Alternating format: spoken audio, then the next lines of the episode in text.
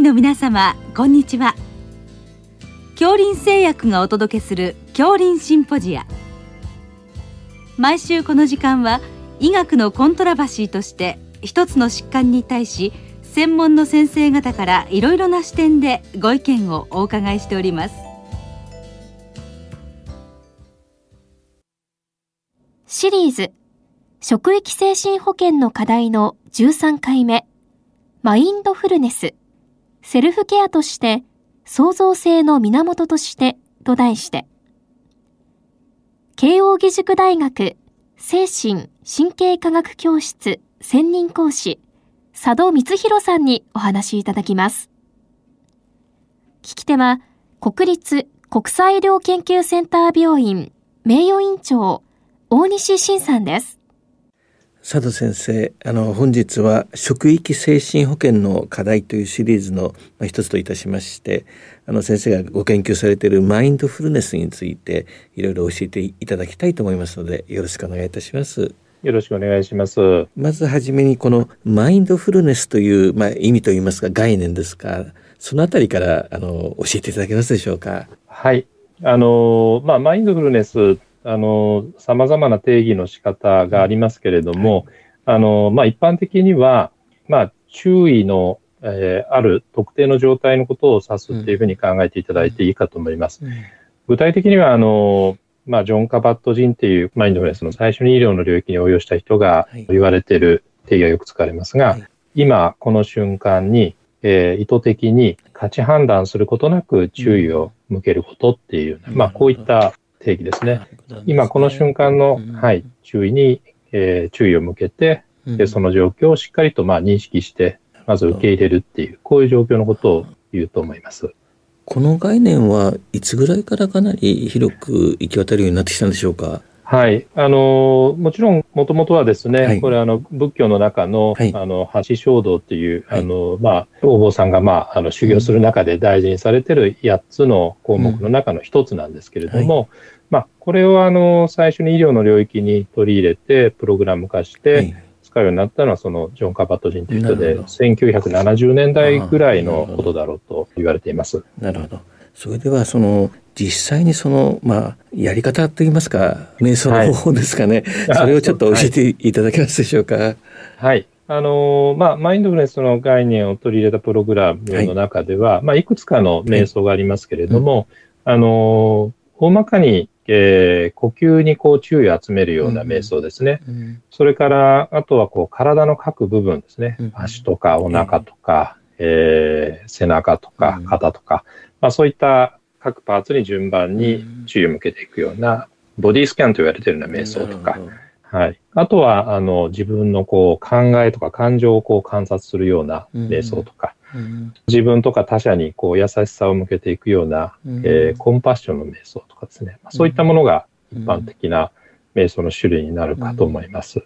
あの先生も普段おやりになっているということをあの文章で拝見したことがあるんですけども、はい、先生も毎日あの具体的に実践されているんでしょうか？はいそうですね。あの私はまあ朝起きた時とか、はい。あとは、あの、電車の移動中とかですね、つり革につかまりながら、静かに目を閉じて呼吸に注意を向けたり、あと寝る前にやったりとかですね、そんな感じでやったりすることが多いです。もういろいろ余計なことを考えないで今の状況を見つめてその呼吸をしっかりこうゆっくり整えるっていうことなんでしょうか。私ちょっとそのあたり素人なんでよくわからないんですけど。はい。あのいやおっしゃる通りかと思います、えーえー、あのまあ一つはそういう形で呼吸に注意を向けて、うん、呼吸っていうところから少しこう派生をして、うん、あの必ずしも何も考えないっていうことだけではなくて、うんあの、自分が今考えていることを少し客観的に見るっていう、うん、こういうことも、あの、うん、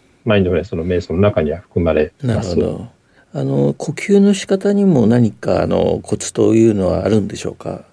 はい、これもあの、まあ、瞑想の仕方、いろんな瞑想の種類がありますけれども、えー、あの、マインドフルネスのプログラムで一般的にされる呼吸に関しては、はい、あの、特別に深くするような呼吸とか、ということではなくて、うん、まあ、あの、ごく自然にしている呼吸をそのまま観察するっていうような、うん、はい、そういったやり方でされることが多いと思います。その呼吸に意識を向けるみたいな感じなんでしょうか？そうですね。うん、あの、呼吸に呼吸をさせておいて、自然にさせておいて、その様子をただ観察者のように観察するっていう、うん、こういう感じですね。うん、よくあの住職の方などもやってらっしゃるような話を聞くんですけども、はい、そういうところでもいろいろ取り入れられてるんでしょうか？そうですね。あの、もちろん、もともと、これは、あの、はい、まあ、仏教の、はい、あの、それこそお坊さんが修行していく中でずっとされてきたものですから、当然、あの、僧侶の方とか、あの、されてる方は非常に多いと思います。なるほど。海外でも結構広まってきてるんでしょうか？あそうですね、えー、あの、むしろこのマインドフルネスっていうものは、ブームとしては、えー、これ海外から入ってきたっていうような形が、うん、あの、はい、そういう形になっていますね。うん、はい。それではそのマインドフルネスの効果は具体的にはどういったことが期待されるんでしょうか？はい。あのー、まず、マインドフルネスストレス低減法とか、はい、マインドフルネス認知療法と言われているようなプログラムが、はい、まあ、これはあの主に、えーと、医療の領域で最初に使われるようになって、これは1回2時間、合計8回、うん、毎週1回合計8回実施するようなものですけど、うん、あのこれは、えー、最初は慢性疼痛の方に効果があるとか、はいうん、あとうつ病の再発予防とか、不安症の方の不安の症状の軽減、うん、はい、そういったものに効果あります。えー、臨床的には、はい、認められています。わかりました。それではその今日のテーマでもあります職域の精神保健の課題ですね。まあ、今、あの職場でもなかなかその、まあ、ちょっとつけ子になったりとかちょっと適応障害等で、まあ、仕事がなかなかできづらい方も増えてるように思うんですけども、はい、このマインドフルネスをその職域の精神保健に、まあ、どのように取り入れていったらよろしいっていうふうに考えたらいいでしょうか？はい。あの、まあ、大きく2つあるのかなというふうに考えておりまして、えー、あの、1つは、えー、まあ、実際に、えー、うつ病などで休職をして、うん、えー、復帰をしてこられた方ですね。こういった方、やはりその戻られた後、再発をしないように元気にやっていただくということ大事ですけれども、あの、このマインドフルネスのプログラムは、うつ病の再発予防に効果が確認されていますので、えー、そういった方などに、あの、実習していただくっていうやり方一つあるかもしれません。それからもう一つは、あの、そういったこう病気とか何らかの疾患を持ってない、いわゆる一般の方ですね。うん。うん、はい。で、こういった方たちに対しても、あの、まあ、ストレスが減るとかですね、それからウェルビーイングが高まるっていうような、こういったデータはありますので、えー、まあ、健康な方が、まあ、より健康になっていただくっていう、はい、そういう形での使い方っていうのもあるんではないかと思います。実際あの職域であの企業さん等が何かそういうのを職場で取り入れられているような事例っていうのはあるんでしょうか？はい、あのー、実際私たちのところで、えー、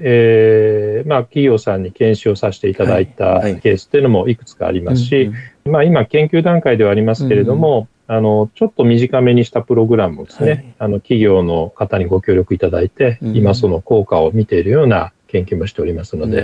はい、そういった事例はいくつかあるかと思います。先ほどお話が出ましたあの職場復帰ですね。あれがなかなかあの、はい、判断といいますか対応が難しい場合があるんですけども、先生はどのようにしたらスムーズにいくというふうにお考えでしょうか？はい、あのやはりうつ病などで復帰をされる方っていうのは、えーえ。ー、あのうつの症状が良くなっただけでは必ずしも十分ではなくて、うんやはり働くってことになると、あの、働けるための準備が整っている。例えば、まあ、生活リズムがきっちり安定しているとか、あるいは仕事のような負荷に、あの、ある程度耐えられるような、うん、えー、体調に戻っているっていう、こういうことが必要だろうと思いますので、うん、あの、そういった生活リズムとか、そういったこう、ちょっと簡単な課題なんかがコンスタントにできるとか、うん、そういったところを、あの、踏まえて、復帰の判断をしていくっていうのは、あの、大事かもしれません。あとあの女性の方がまあ職場でまあ活躍されてますけれども、そういう方々はあの家に帰ってもなかなかいろいろ大変な仕事があってですね、すね。はい、いろいろ苦労されてる方が多いように思うんですけども、そういう方への何かこうアドバイスみたいなのはございますか？はい。これは、あの、今後、その、まあ、女性だけが必ずしも、この家事をやるってことではなくて、これはまあ、今後は男性も含めて、あの、まあ、均等にやっていくような形は必要だろうというふうに思いますし、まあ、その前提の上ですけれども、えー、やはりそのいろんな仕事に巻き込まれてしまったりとか、はい、えー、大変さの中に巻き込まれてしまっているときに、ちょっと一息をついてですね、うんうん、で、その中で何か、えー、その状況の中で自分にできることって何だろうか、うんうん、えー、そういったこう業務の整理であるとか、うん、まあ家事の分担であるとか、うんうん、えっ、と、そういったものを一回立ち止まって整理し直して、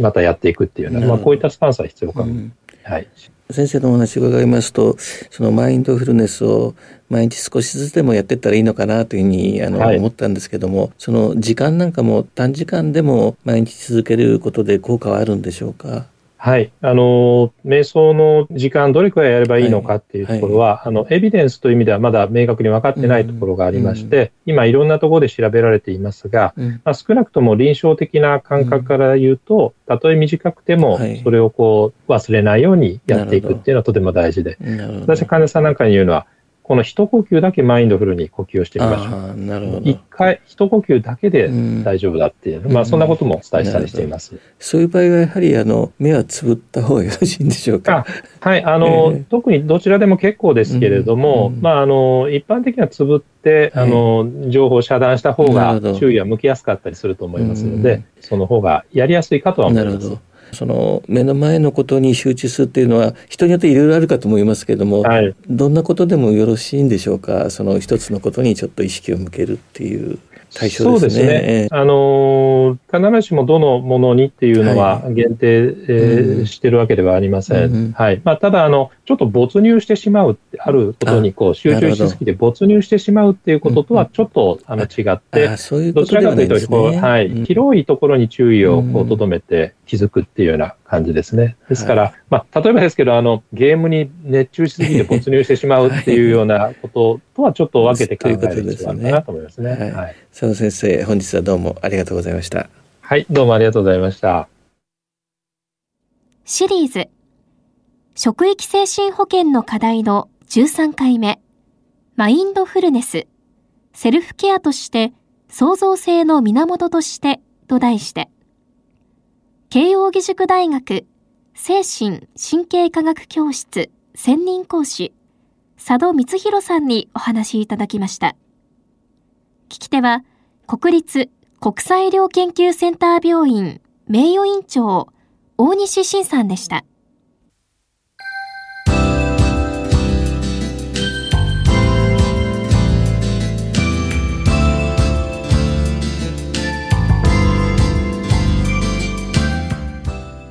それでは恐林製薬がお送りしました恐林シンポジア